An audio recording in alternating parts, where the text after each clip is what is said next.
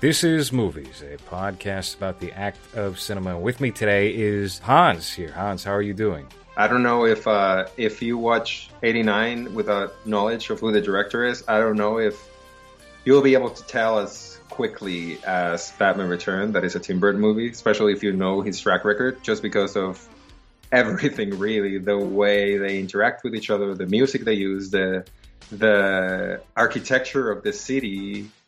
Um, this one immediately feels like a like a timber. It, I, the, the, the moment that was uh, it was a little bit jarring to me, I guess. But um, when when the Catwoman comes in uh, and starts interacting with Shreck, and both of them are such typical Tim Burton characters that that's when I immediately knew. Okay, so this is you know this is this is when they when he tells you right away. Well, this Max Shreck character doesn't doesn't actually exist in comics, right? He created himself uh, for this role, and, and especially getting someone like Christopher Walken with this odd, enjoyable performance, but it's still kind of odd, and the the way the way he looks like with that hair and everything, uh, it's very much a Tim Burton character. Uh, so I, I, think that's, that's that's the biggest difference between those two. Just because in one you can easily tell this is this guy, and on the other one it's a little bit disguised. Like you can you you see little moments where you can you can tell, but it's not as blatant as in this one where you know like you said he had more creative freedom to do his thing and and it shows a lot. A little bit of backstory on batman returns. The original script was written by sam hamm who did the first one and daniel waters who did heathers was brought in for rewrites and they restructured the script quite a bit. Originally it was i, I, I believe it was always going to be penguin and catwoman but penguin's brother was supposed to be Max Shreck in a later draft, but before they even did that, the Max Shreck character was supposed to be Harvey Dent. So you had Harvey Dent, okay, and um, he was going to be eventually turned into Two Face by the end of the film. But for whatever reason, I guess things didn't work out with Billy Dee Williams, or they wanted to go in a different direction. So they evolved that into the Max Shreck character, who's named after the actor who played Nosferatu in mm. uh, that film. and yes, yeah. and that was originally supposed to be Penguin's long lost brother. They wound up nixing that subplot and just made it about him trying to discover his family, or maybe this is a ploy so he can garner sympathy. The whole plot is stolen from an episode of the 1960s Batman series. Did you know that? No where Penguin runs for mayor. Penguin? Yes, Penguin runs for mayor, and Batman decides he's up to no good. I have to run for mayor too and beat him. That sounds great. Very Joe Biden strategy. We have a we have a yeah. villain. I have to run to save this country, right? How would you feel about uh, about uh, Christopher Walken Two Face? That would be great for this time. I think that would be great. He would be great as anybody. Scarecrow would probably be best best pick for Christopher. Best. Because if they would have just left that instead of adding Max Shreck and just well, we couldn't get Billy Dee Williams, who probably would have been really bad. But let's just give the role to Christopher Walken and just let him go fucking nuts. Uh, which you know he doesn't really need much help. He kind of does that with his character a little bit, uh, especially every interaction he has with Catwoman before and after she becomes Catwoman. Uh, he shows like a little bit more more of a ruthless side than than his uh, you know mayor side, I guess, where he we tries to be fake nice to people. Uh, so it would have been interesting to just see them going with that idea and just have him you know go nuts with that character yeah. in that universe in, in that Tim Burton universe instead of you know whatever Schumacher did with him later. It definitely could have worked. You know, it it would do uh, Sean Young a disservice to not mention how she went on. What was it the Joan Rivers show, dressed up as Catwoman impromptu and tried to campaign to Tim Burton through the television to get the Michelle Pfeiffer role because she was supposed to be Vicki Vale. She fell off a horse and broke her leg or something, so she couldn't film the movie. And she felt like, damn, I, I lost my opportunity. What do I got to do? I got to go on the Joan Rivers show as Catwoman and say meow and be cringy. Ugh. Especially when you're dealing with someone as autistic as Tim Burton, that's not gonna work. No. You know, he's not he's not he's not that Hollywood guy that's just gonna go for the popular or whoever's getting more attention thing. He's a weirdo that has his vision and you know, that's that's funny to hear though. Especially her whose career is dead right now. Is Well- she still alive? Yeah, she's still. I think she's still alive. She, she should only be like sixty something right now. Uh, the the most notable piece of work she did was I think she did some reshoots for the Blade Runner extended director's final cut, fifteen years ago, something like that.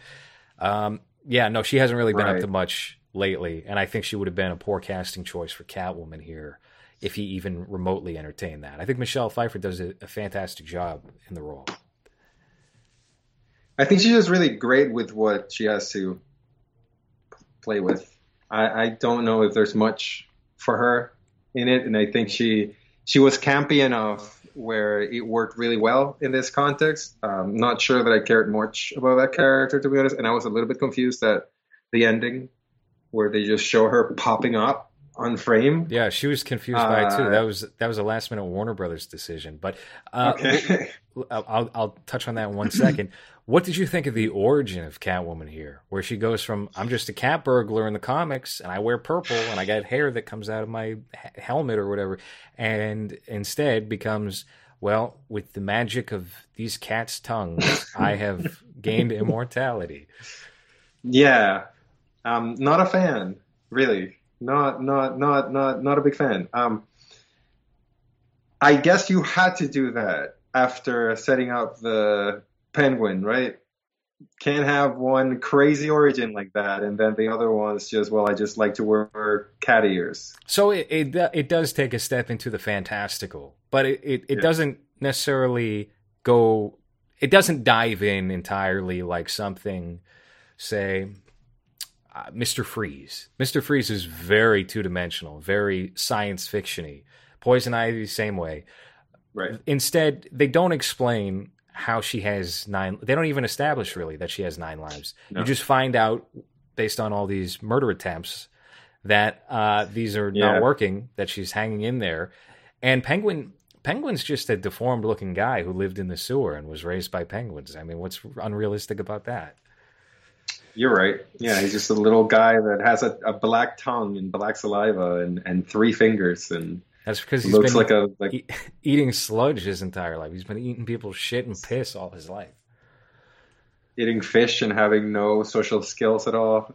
Uh, that was one of my favorite things when they just tried to make him into a, the mayor or the mayor candidate or whatever. He's just a savage, just eating a fish in front of people. yeah. uh, D- Danny DeVito is great in this, by the way. That's, He's that's, That's one of the things that I really like. He's so good in this. I mean, he's so good always, but he's such an out there character that it could have gone either way, and, and he he pulled it off. I This think. is his. I, I would say that this is his best performance because it, it is the role that requires the most out of him that I can recollect anyway from his career. He's he hasn't really ever been given like a real serious dramatic role as like a major character in something, and this is this is the closest thing to something being like starring Danny DeVito, which we've never really had. He's always a supporting character.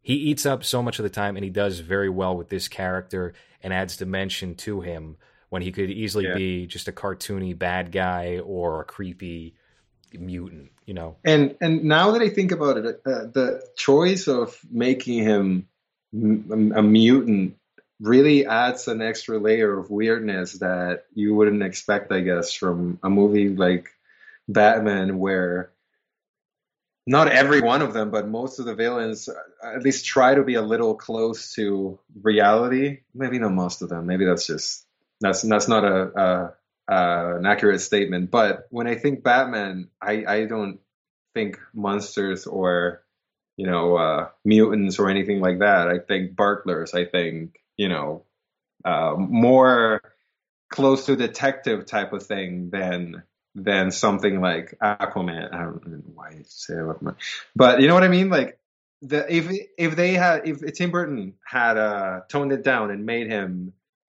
you know the origin story that that uh, Cobblepot has, which is just you know a rich, ugly little dude, right? Um, I don't know if it would have worked as well, just because the the monstrosity of this character against Shreck and against what he was trying to do with him works really well to differentiate them into this is one world, this is another. And if he had been just a rich guy that, you know, would have probably been awkward socially, but not this monster, this disgusting monster that is very off putting and people have to pretend they like him or have to pretend they don't have an issue with his grossness. Uh, it adds a lot to the character without having, again, to do much uh, other than, you know, let's just switch the origin story and make him a Tim Burton character instead of a Batman character. Yeah, we don't really see too often nowadays somebody taking an established character that is recognized one way in media and then putting a full on creative spin uh, upon that character that is going to warp its entire perception. Now, uh, the closest thing I can think of off the top of my head in recent times would probably be Tom Hardy's Bane, where, I mean, for mm. a, a, grand period of time, you had Bane, and a lot of people considered him like a luchador style character, right? Right. And then you cast him in the role with a specific mask and a specific voice, and that becomes so iconic and attached to that character that going forward, even in like the animated films and whatnot, they steal from that a little bit. They crib it slightly. They don't commit to it entirely. And the same goes with this Danny DeVito Penguin, where you take a look at Batman the animated series, and you have that um, Tiny Tim looking penguin character, right. where he's still an aristocrat, but he's got long hair and he's got a similar mold and, and look. And then they yeah. abandoned that entirely when they revamped the series in '97 or so for for Kids WB when they take it off Fox. The, Kids. the Batman. No, no, no. The, the, Batman. The Batman goes. I probably back to the Danny DeVito one and merges it with some other okay. ideas. I'm talking about when they made the Batman Superman Adventures cartoon series. I don't even know that what that is. I don't know if I'm the, familiar with. You know how the Batman the animated series animation style changed at a certain point where it became smoother or um, less detailed. Yeah, yeah, yeah. When they Brighter. did that change, yeah. When they did that, that's when okay. they alternated the character design. So, what did you all think right. of the fact that we had all these real penguins and little people in penguin suits carrying his body at the end of the film with sad music. it's great. It's uh, again, it's it fits in this world that he's created. Um, I didn't really like the the movie as much as '89, but I think creatively you can really tell that this is someone's vision and entire vision, where um, he's giving a slate of characters, and then he just said, "Well, I'm gonna do whatever the fuck I want with them, and if you don't like it, I don't care. This is my movie," you know. Uh, and uh, I can really appreciate the effort on that because it, it really shows that he put a lot of thought into who these characters were going to be to fit his vision. Uh, I just think that the story I, I didn't really care that much for. Uh, I think they focused too much on that Shreck character, um, and he he as much as I like Christopher Walken, I don't think that character was very interesting uh, to mm. be hmm. on screen as much as he was. He helped connect the characters, I guess, but I wish they had spent a little bit more time on on Catwoman to see, you know, she became this thing, but the only difference that we see between her uh, in, in her between before the accident and after the accident is that she acts like she's been drinking a lot of coffee, right? She's just like a kind of a tweaker, and, and that's it. Um, I kind of wish that the story that we told about the penguin was told about her so that I would actually care about that character. Uh, I felt like it was very much just a side character that less added because it's a character that people will recognize. But I don't, I don't know if he had uh, much of an idea of what to do with with her. Um, not sure if there's maybe a director's cut or something where uh, oh no, she's this, more involved. This is the director's cut fully. Everything that I mean, okay. Tim Burton had so much creative control over this film that I think the only thing that, and he might have actually signed off on this too, was that end bit with Catwoman's head emerging when the bat signal okay. was out, and that's because they wanted to do a Catwoman film in the '90s, and Tim Burton was going to either direct that or write that or produce that, and Michelle Pfeiffer was involved, and this was tied up for a while uh, at Warner Brothers, and eventually died uh, around the same time as Superman Returns dying. And then it was revived with Halle Berry, right? Sorry, uh, Superman Lives is what I meant. And yes, it is revived with Halle Berry, which connects itself to this right movie. Have, have you watched? Yes, have you watched the Catwoman film? I mean, I, I when it came out, whenever that was, ninety what? No, that could have been what 2005. -ish, Two thousand, yeah, it was same year as Batman Begins. Two different directions. Like, ooh, wow, fuck! What a when you put those two next to each other. Yeah, I I don't remember it though at all. I just remember her in the suit. Like I don't remember anything that happens in it, or you know anything. Just that it was not enjoyable. Of course, it's atrocious, but there's a scene where Halle Berry is going over photos of past Catwomen from some experiment or what have you, and who comes up? Michelle Pfeiffer's Catwoman comes up. So it for much like Robert Wuhl reading the newspaper in the Flash TV series, it connects itself to these two films here. Does she also become a Catwoman by being licked to to immortality by cats? I don't remember. I don't I remember. don't remember at all. I, I have no I recollection of the film. I just remember the the the director's name was Pitof, and people used to say uh, his name is Beatoff. It was 2005, and that's the kind of humor that was popular at the time. That's still still a good one. Yes. Um, I ah, fuck. I, I lost my train of thought. Uh, Holly Berry. Halle- oh, Halle Berry. Yes. Um, I my memory with Halle Berry as Catwoman uh, gets confused with Halle Berry in Gothika. Did you ever Oh yeah, no, same time. Yeah, yeah, yeah. Yeah. So so I don't remember if one of them gets in a car accident. I don't remember which one of the two it is, and then there's like rain or something. Like that's that's all that the recollection I have from those two movies. So they just Robert I- Downey I- Jr. was in that movie, Gothika, wasn't he?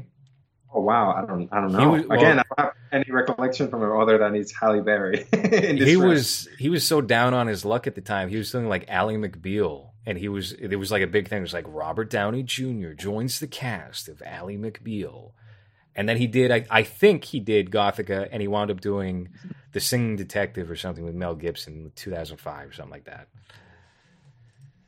the singing detective. The Singing, Det- I think it, I think it's called the Singing Detective. It was like a musical detective film, and it was I think it was released in theaters, but it really went like direct to USA or something. You would expect that with that title, really. Yeah. It's like that cup. Do you ever see that cup show? That's like a musical, but it's a cup show yes. What was it where called? they all sing. Oh, I think it was what called is the Cop- show? No, No. it was called. Oh fuck, what is it called? It wasn't called But Cop yeah, Show. it lasted.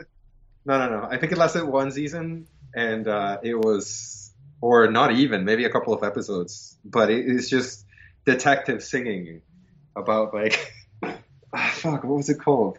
But yeah, I, I, I, I have no recollection of, of Catwoman at all, uh, which Cop is probably Rock. a good thing. Cop Rock, Cop Rock. 1990. Okay.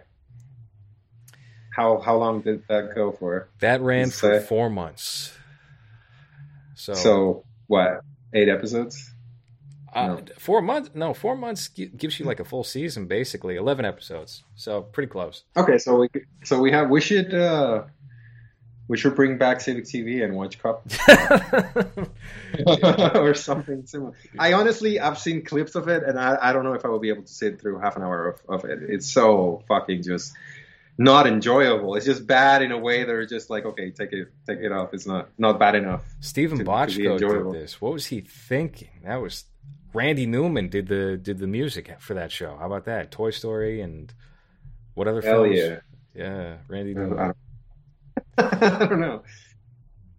Oh, Uh, but anyway, uh, Batman Returns. Yeah, Batman, Batman Batman, Returns. Should there have been more musical numbers in Batman Returns? What do you think of the circus Uh. people? Did you did you like that? Um, they seemed a tinge in a lot of a lot of clowns for the circus. yeah. It's kind of like they were like, all right, well, we don't have the Joker. There's no Joker presence in this movie. What can we do that feels sort of like that? It gives a little connective tissue.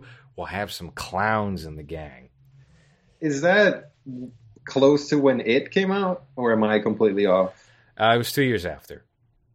Batman. Okay. Batman So- came out in '89. It came out in '90. Were they were they scary clowns popular at the time, where they would think that you know let's let's make clowns because people are scared of them? Uh, but maybe I mean it's it's within like a six year gap of Killer Clowns from Outer Space and it, and then the obviously Joker and Batman eighty nine. So I don't think it's out of the realm of possibility. Yeah, I mean they were they were fine. I guess I don't know. I I I'm very ambivalent. Is that the right word? I don't know what sure. that word is. I don't know why I just used it. But uh, no, you but, just got to uh, say words and act like you know yeah. what you're talking about, and people I'm, will assume the best. I'm trying to sound not like a Mexican, uh, so I'm using words that I don't understand.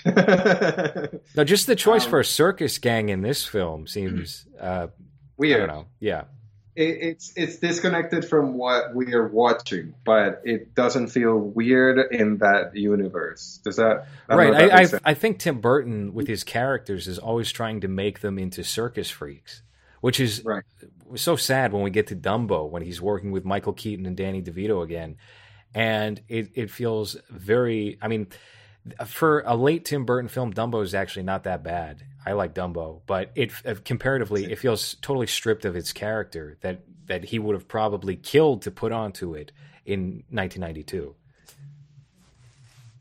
I'm not. No, I'm not saying. You're gonna watch Dumbo. Go watch Dumbo. That's gonna be the next episode. Know. It's. I don't know if it, I will. It's Just the Tim spiritual Burton's... sequel of Batman Returns. Dumbo. Tim Burton's Dumbo sounds like a horrible combination of two things that should not come close to each other. Is it all dark and all uh, his, dramatic? His, his, modern style is is shit. It's it's sterilized. it's, it's, it's Disney it's corporate. Completely completely devoid of what he had at the beginning. Whereas, all right, if we look at Batman Returns as like hundred percent Tim Burton, then Dumbo would probably be like 15% Tim Burton. Well, that's what he is now, right? You, I mean, you're not gonna have. You're not I think that's high. Scissorhands. You're not gonna have an Edward Scissorhands coming out in 2020 right. where it's the most uh, Tim Burton movie, maybe. Uh, and uh, now you get what? Um, what was the, that? He did a, a, movie that was like the remake of TV show uh, what was Dark it? Shadows uh, with Johnny Depp. Uh, Dark Shadows. Yeah, which completely flopped, and it was kind of Tim Burton, it, but not really. Like he's toned it down a lot lately, which is weird to think about because he got his start by being himself and putting out things that were very much him. And, and as he's gotten older, where his name is bigger and people recognize him more, he's toned it down. I, I, I don't know why. Like it's money can't be for he has enough money. He's made enough. He wants more money. Why else would you work for Disney and do all these big uh, shared universe projects like Alice in Wonderland and Dumbo? I mean, clearly, I think it has to be the money. We, we, I mean, I was talking about this in the group where somebody was posting that Christopher Nolan was complaining that HBO Max is the worst because they're going to bring all their WB movies to streaming, as we talked about on the last episode. And it's like, all right, well, Christopher Nolan, you could just go make your own movie. You had the, one of the most, or the most successful film in Warner Brothers history, film that made what two billion dollars, something like that. Dark Knight. Right. Oh, what do you? How much mm-hmm. money you got? You have you have two hundred and fifty million dollars. So the way that you live, that's going to run yeah. out after about ten years. so these these directors you know, they can only hold on to their income for so long before they start doing cameo.com videos saying happy birthday to your mom for $8. When are we opening a cameo for Headshot? Immediately. Why do you think I'm posting those clips on Instagram? I'm trying to remind people what we do here. it's just me showing my feet. Yeah. With cameo. so, um, uh, what, so you like the whole Penguin runs for mayor campaign? But you think it takes away yeah. from Catwoman? I think no, I don't think it takes away from Catwoman. I, I, I think there's not enough Catwoman to begin with for me to give a shit. Uh, for that, for me to care about that character doing anything that she does. I, I like the uh, Penguin for Mayor just because it was such a two different worlds that live in the same world. You know, there's there's a rich part of Gotham where you know, there's these very successful people that are trying to prop him up to be the next mayor or whatever as a as kind of like a like dummy, right? Like he's not doesn't really believe in him. He's just like a, a, dummy that he wants to control or whatever. And then you have this monster that lives in the sewers that hasn't been seen ever, you know, or you know, it's the first time that anyone sees him in what 40, 50 years. How long is it supposed to go by, right? Uh, and that those two worlds put against each other, I found that very enjoyable. Um, but the Catwoman thing, I, I just I just don't think there's enough there for me to care when anything happens to her. And I, I don't. I, I, I want to say that Christopher Nolan did a better job with, and what is it, Hathaway with this um, Catwoman, just because we see her doing more.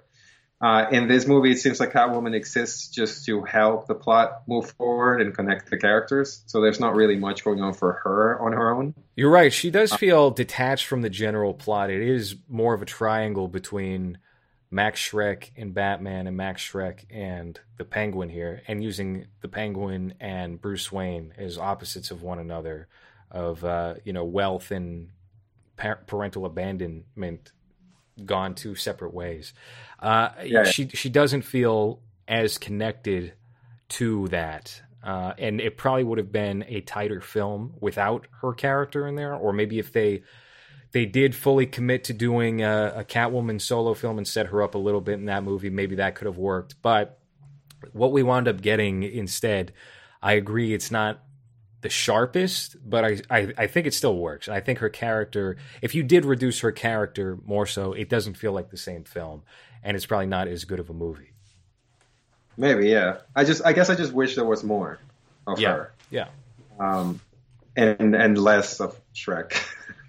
I, I wasn't a huge fan of that character. I, especially, well, I, I, I did enjoy how uh, the Penguin uh, caught him in like a a little cage uh, on top of what was it that well I don't even remember what was in that water, but like he was on top of like it reminded me of uh mustache twirling uh, villain from like an old movie where he catches the bad guy, but he puts him in a in a you know in a in a cage on top of this water. Oh, your your connection was acting up with Hold Penguin. Uh, your connection acted up. I didn't get oh, what no. you just said. Oh no! Can you hear me now? All, yes, you're good now. All, all, uh, where it kind of cut out a little bit was uh, where he put him in a cage. Yeah, I really like the the cartoony aspect of that uh, because if you're trying to do this more close to real life movie, you're not going to put this character in a cage on top of water, right? On top of evil water. What do you yeah. want to call it? but uh, it, it, reminded me of you know 1930s, 1920s vi- villains where they you know twirling the mustache to camera and very cartoony, very out there. Um, those little aspects of it I enjoyed a lot. Uh, His motivation think... is extreme as well and very cartoonishly evil. Where it's like I want to run for mayor, but here's what I really want to do. I really want to kill everybody's firstborn son. Uh, we're going to go take yeah. the children and put them in knapsacks, and then we're going to go kill them in the sewer. It's very dark. Yeah, it's it's it's very Bible-y. Yeah, right? isn't yeah, that yeah. what they do with sure. uh, firstborn and Cain and Abel? Something yeah, like no, yeah. no, they kill each other. More of like, I don't know. What's the story where they have to like put uh, goat's blood on the door so that the angel of death doesn't get your firstborn or whatever? I don't know why I'm asking you. I don't know. It sounds like a Christmas you know, tale. I don't know. Big Catholic uh, Lores, uh, but it's it's it's very much that. It's very dark and very, you know, fitting with this world, I guess. Uh, so it ma- it makes sense, yeah. But it, but it's definitely you know way more out there than than the 81 one. It seems like 81. the the villain's goal is always to do what has been done to them, huh? Joker wanted to deform people's faces and kill them, and Penguin wants to inflict what he had to experience. I think the only difference would be, I mean, what is Catwoman's motivation in this film? She just kind of hangs out a lot. She she's mad at Batman. She's just mad at Shreck because he's mean to her and try to kill her. I guess. I, I guess. I guess he did throw her out of the window. I, I guess she reasons. Um, but yeah, I don't, I don't, I don't know. I think it it all works uh, in its own little universe. Uh, there's nothing that feels kind of not a part of this, and and uh, that has to do a lot with his vision, I guess, with with the fact that they gave him complete freedom, so none of the characters feel uh, like they should be somewhere else, like they don't fit in this universe that he's created. Right. Uh, so when things like that happen, like what he his goal is, you expect it because you know it's this monster that we've set up as someone that has to go had to go through a lot of shit to get to be the disgusting thing that he is now. Uh, so it may it, it would make sense that he would want to do the same thing to them. You know, it doesn't feel out there at all. Right. So with this movie, Warner Brothers had more of a commercial brain in handling it, even though they let Tim Burton do his own thing. And this is like a hackneyed YouTube video essay talking point, eh, eh, you know, as of now.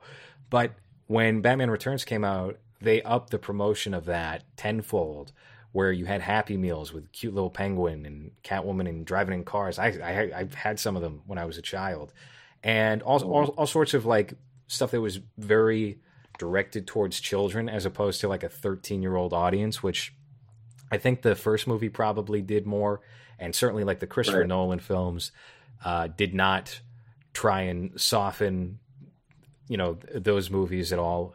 Aside from like children's coloring books or whatnot, but it's Batman, so I, you got to. It's part and parcel with that. So they really try to market. I remember these stories. That's yeah, the McDonald's ones. Yep.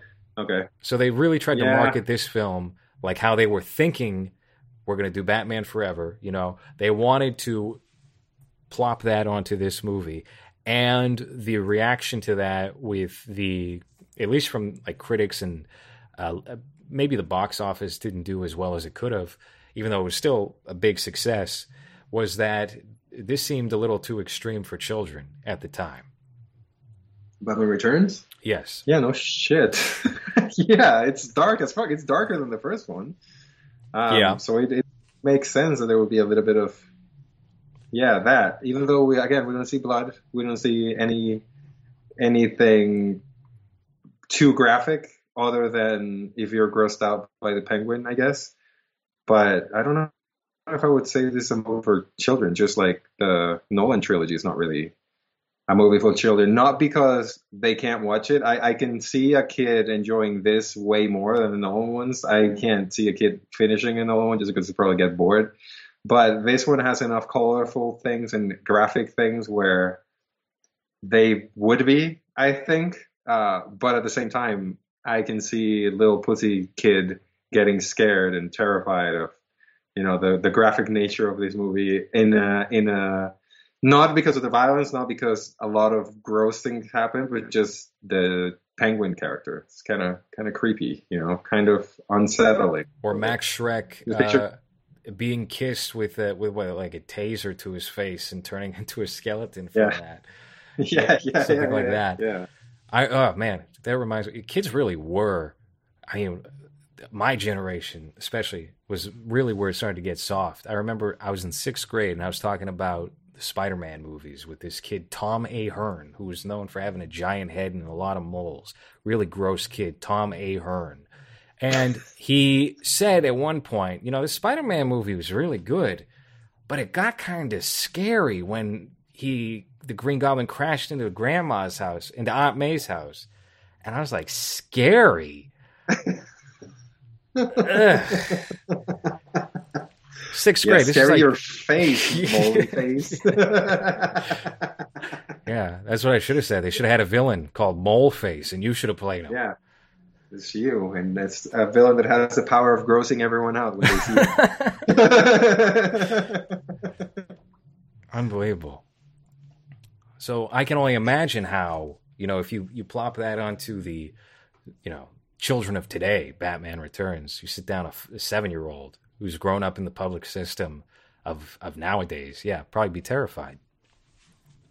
I don't know about now because the internet, right?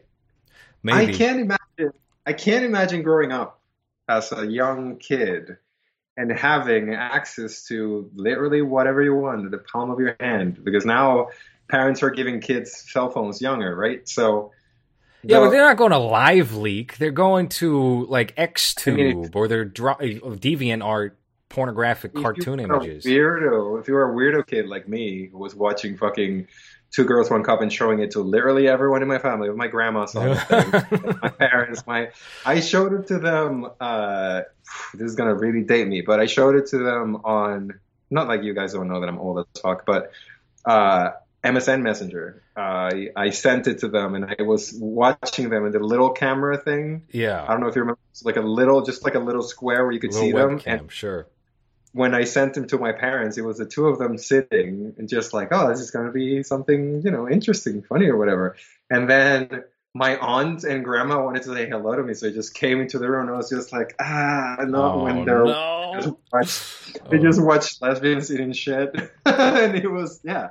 So uh, if you have a, like a weirdo kid like that with the access, that's the thing. I I didn't have access to any of that shit growing up because the internet was really early. So you could get images, like you can find videos as easy as you can find them now. You have to go to like Rotten or or I don't even know what all the website ratemypoo.com. Yeah, that was that was. Rotten.com where you see an Asian man eating a baby. Uh, yeah, that that's my generation. Yep. Anyway, I remember. I was I was with two other guys and we had a an AIM group where it was like, all right, we, we got to send the worst, most violent videos we can find on the internet. And I think it ended when we found that one Russian snuff film with the screwdriver, one man, one screwdriver. That's a rough Oh one. yeah, That's a really that's the one with the homeless, right? No, he wasn't homeless. He was like a regular dude, and it was two Russian teens. This really turned me off the Russians for a long period of They time. were they were Ukrainian. yeah, yeah, yeah, yeah. Yeah, yeah, yeah. They they they hammered a guy in the face. Is that the one you're talking about? I, I I don't know if it was. I don't know. It doesn't matter. This has nothing to do with Batman Returns. Also, I love how you prefaced. We got a pizza.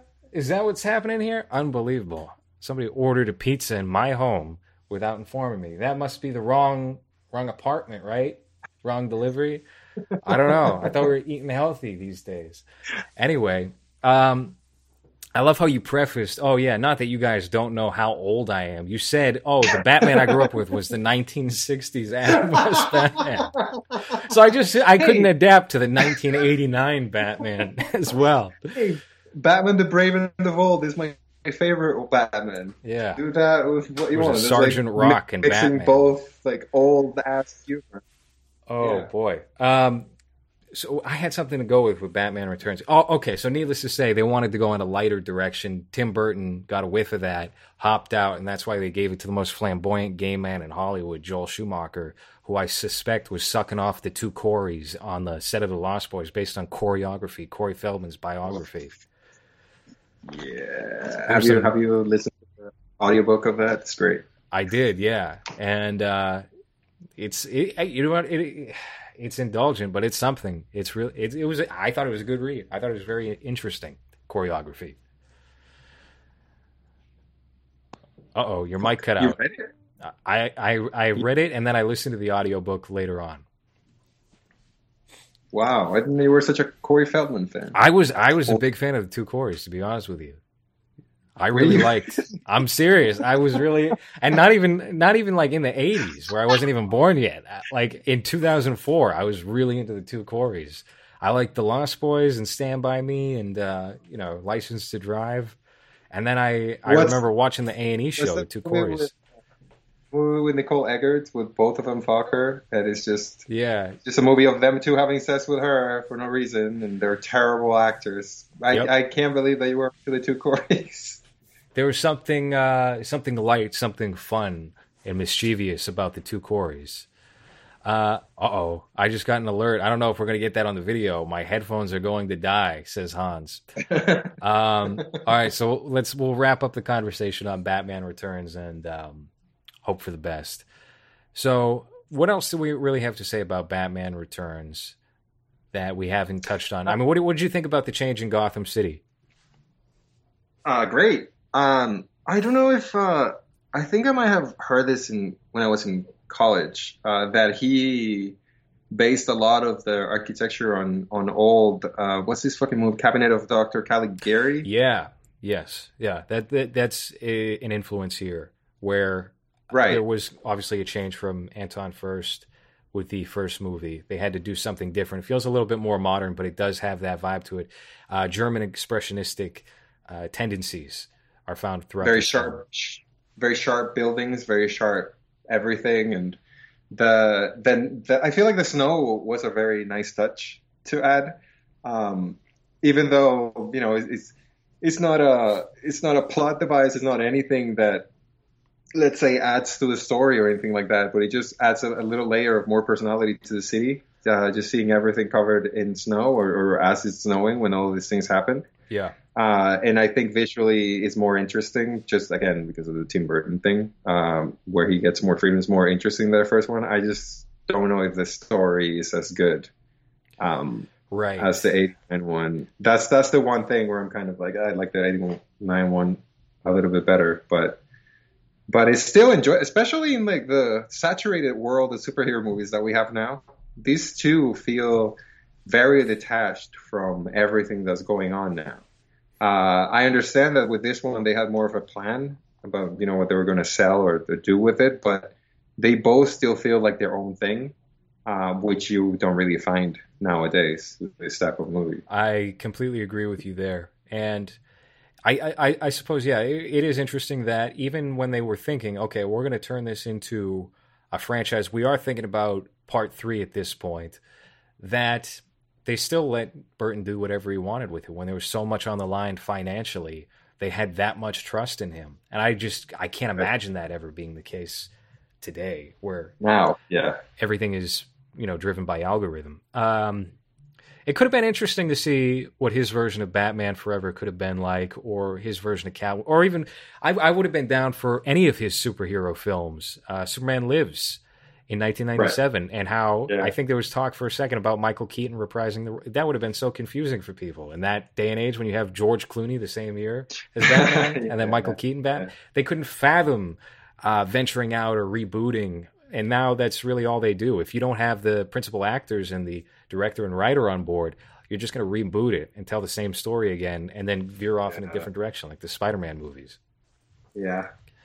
Just show Uncle Ben dying again for the 20th time yeah. I know there was talk for a second about them doing you know how they've done a Batman 1966 comic book series when, once they obtained that yeah. property back they were thinking about doing one for Burton there's even a pitch for it that is out online with the characters in that style and that could have been interesting to see um, his version of Batman Forever that way or maybe if there was like an animated film sometime down the line that could be fun, similar to what they did with the right. 66 Batman. William Shatner playing Two Face.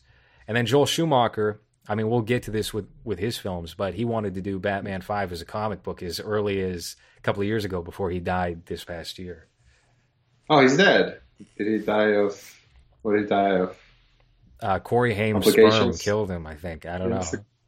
Complications of. Uh, of, of sleeping cough. with 15,000 men, something like that. Strange strange cough in the night. He died peacefully with an ass full of AIDS. he he oh. bragged about the amount of men he slept with. His body count number is extremely high, but it makes you think. I mean, Hollywood, the Hollywood level is clearly different. How many guys did Joel Schumacher get fucked by? How about the fucking Joel Schumacher's uh, less than zero? I would have liked to see that. That that could, hey for for the time that could have been interesting. That could have been different.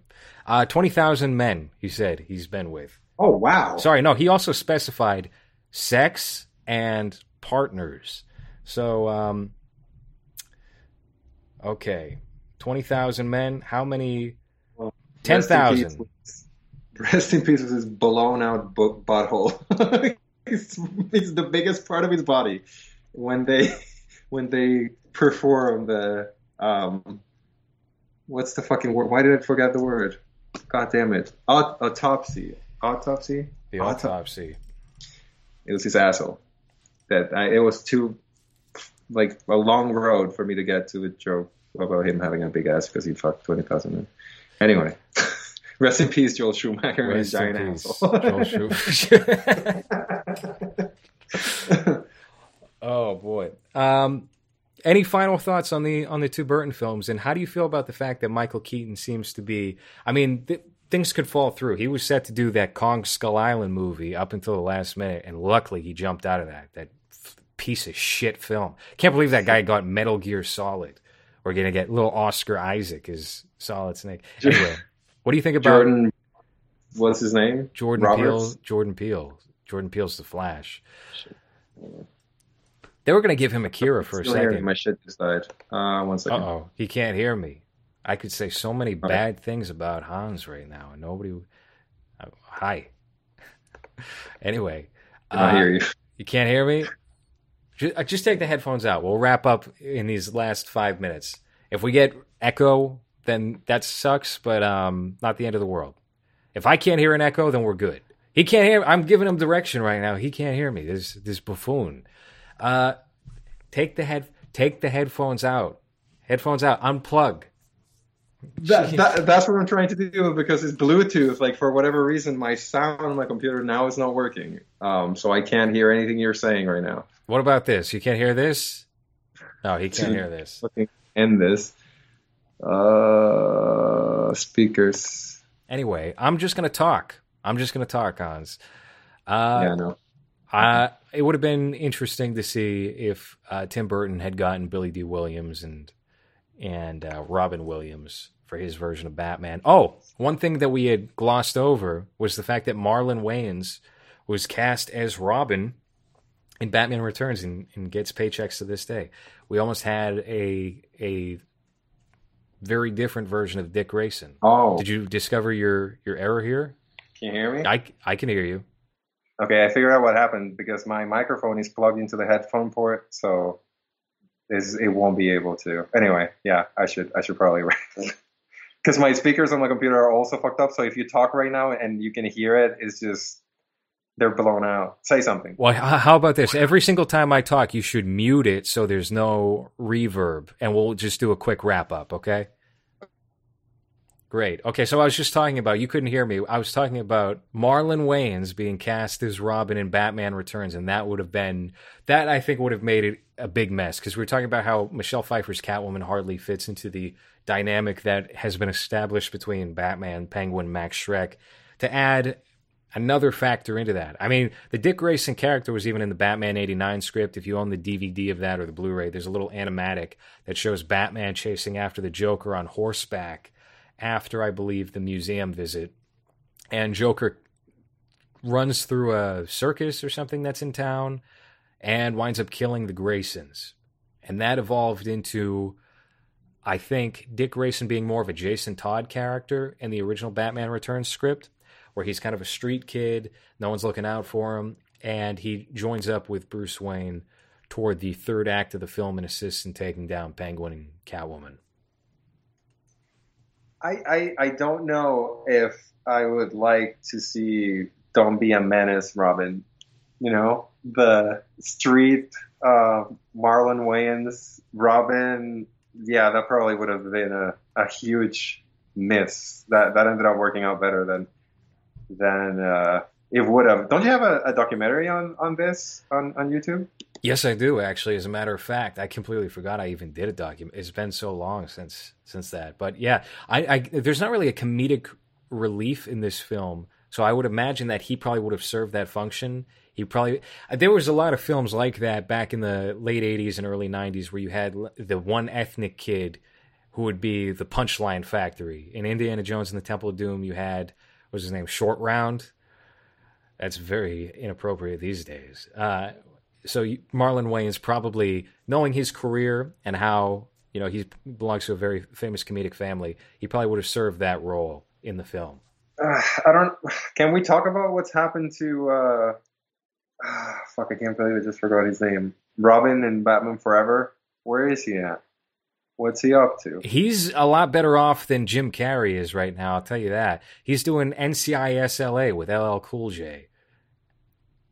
He's been doing that for like 20 years, though, right? Yeah, all those CBS procedurals will stay on the air for 20 plus years. They learned that they it's just easier to keep the same cast and do the same show for two decades as opposed to rebooting it like Jag. Jag turned into I don't know. It, I think that turned into NCIS because they used a lot of the same people for that show. King of Queens, King of Queens That's turned into need to do. Come up with with a with a series that has a very simple concept. We're just a, a group of characters that we're going to have to be ourselves for 10 years and try to sell it so that we have a job forever. Yeah, we got to do Trailer Park Boys. They, I'll tell you what, Trailer Park Boys, I mean, before the director of that that show hopped off was great. It's watchable now and like a familiar like this is easy to have on the TV. These guys are likable enough. Their new season coming out is kind of clever. It's going to be different. It's going to be them in prison for the entire season to get around. What's his name? John John Dunlap or whatever. Whoever played Mr. Lahey died. Their, their their way of getting around him being dead is to just have it take place in prison, which is I think an interesting approach and could be good and also like imagine if we're able to come up with something that we can milk like they are with this Trailer Park Boys thing because Trailer Park Boys came out what in early 2000s right yeah like 2000 2001 and it's a very simple concept that they just did really well and it worked and they're still milking it 20 years later so that's that should be the plan. That's what we should do. And if those guys actually moved to the United States, I think they could they could venture out beyond that. But because it's Canada, you know the industry is so much smaller. You, you you can get away with doing that for a long time and not face any real criticism for it. Um, i think the only other thing that i remember any of them doing is uh, ricky whoever plays ricky what's his i don't know his actor name is in hobo with a shotgun which i just rewatched recently. And he's only in it for a short period of time. And he, he just feels like canadian danny mcbride. Do you get that impression at all? Yeah yeah yeah, just just kind of like the the guy that plays the redneck to a perfection, uh, but Canadian. Yeah.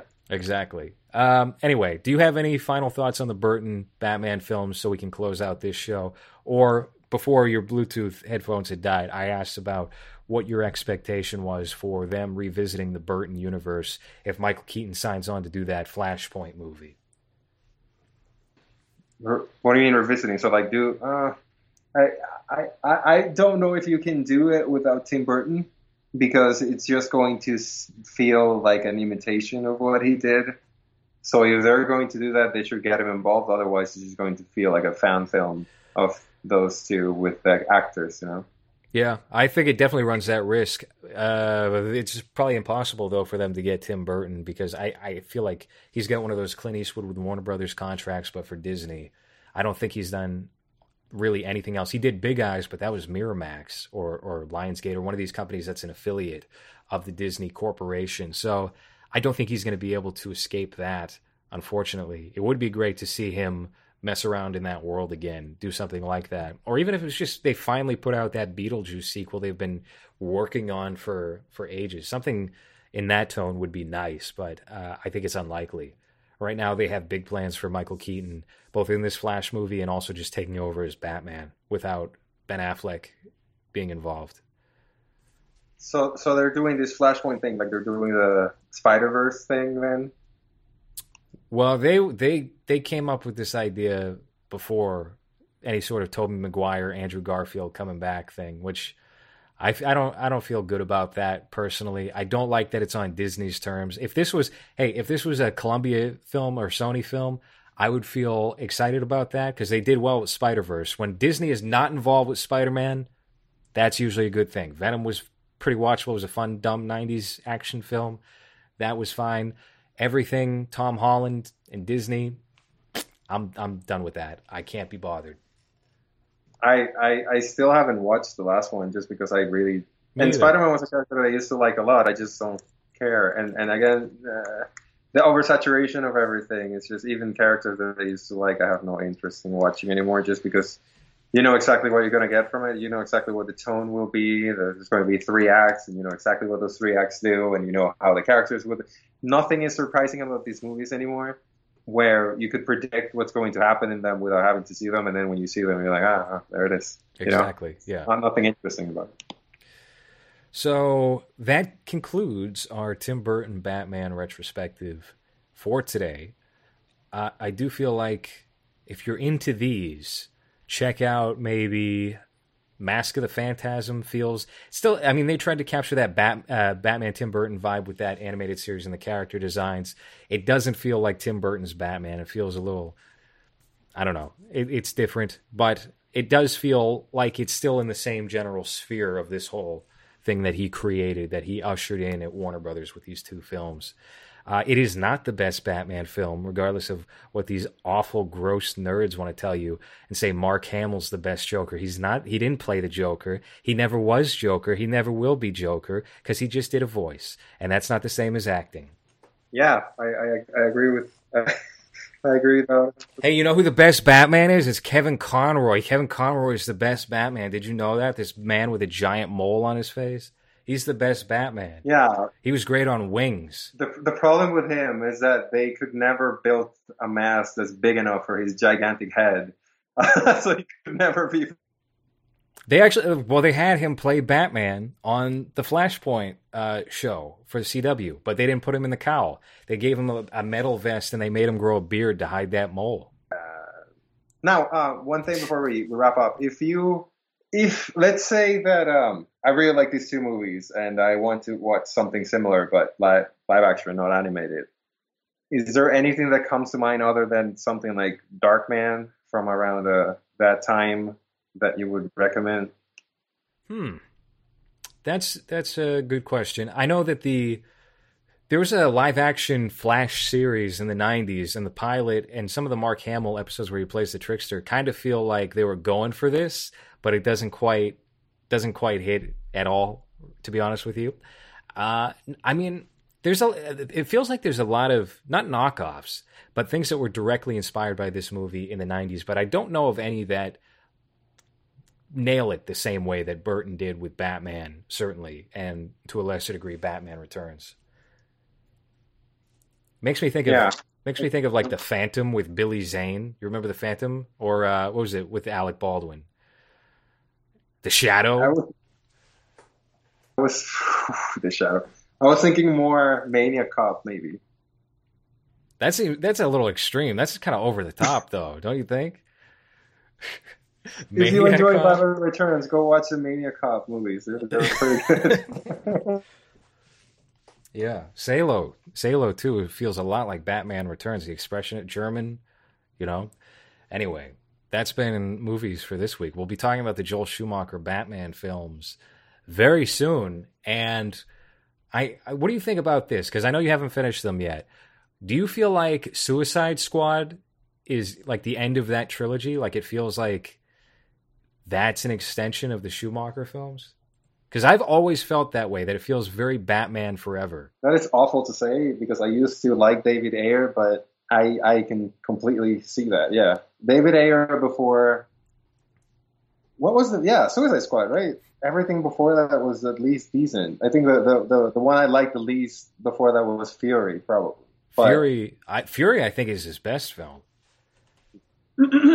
I like End of Watch best from his movies at least. But he worked with Christian Bale as well. What was it End of Times or End of something like that? back in the uh, early aughts where he played or, like a marine with PTSD who had violent impulses. Christian Bale is very good in that film. Uh, yeah, no, he fell off completely. He just lost it with with Suicide Squad. It broke him. And now, did we ever do a, a podcast on the Debt Collector? No, we did not do that. That'll be something to come maybe when we do the end of the year wrap up. Because I mean, it, it, the year is over. It's going to be very interesting, I think, to see what gets nominated for an Oscar this year.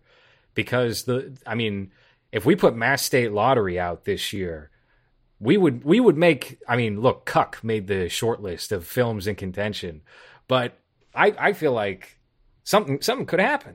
You know, but no, we're going to be coming out next year. Going to be a strong year. Right, next year when everything's back to normal and and promptly forgotten. Yes, swept under the rug. Vimeo.com exclusive.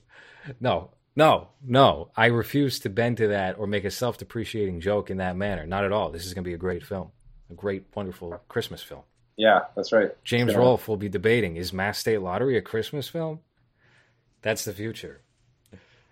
There is snow, and there's there's that scene where Hans takes his shirt off, and oh no, that's a Jerry video. Never mind. that's a video from Jerry's personal collection. That's not a feature film, Hans. That's right. I forgot it was just me taking my shirt off in the car. That has been movies for this week. Uh, you can follow Hans on Twitter, Hans Memorial. Oh, I should have thrown this out at the beginning of the show. Patreon.com slash lowres if you want to have the video of this. That ain't going to make a difference now if you listen to this audio to completion. Uh, but if you are on Patreon and watching this, thank you for for subscribing and following along, and we will be putting out more videos to come. And any final words? Um, no, no. Uh, the thing with this movie is that um, everyone that's interested in this type of thing has seen it. So I don't know if there's anything I can say to convince you to watch them, but if you haven't, then it's definitely something that people that are interested in this type of comic book superhero type of thing should watch. Uh, just because of the huge difference there is between these two and, and what we're living through right now. It, it, it's comic book films with, a, a, I mean, major comic book films. We're not talking about like Road to Perdition here, with integrity to them and creative integrity at that. So, can't recommend these two films enough. They're still fun. They're still, I mean, they've aged better, probably. Um, check them out. All right, that's been the show. Thank you for listening.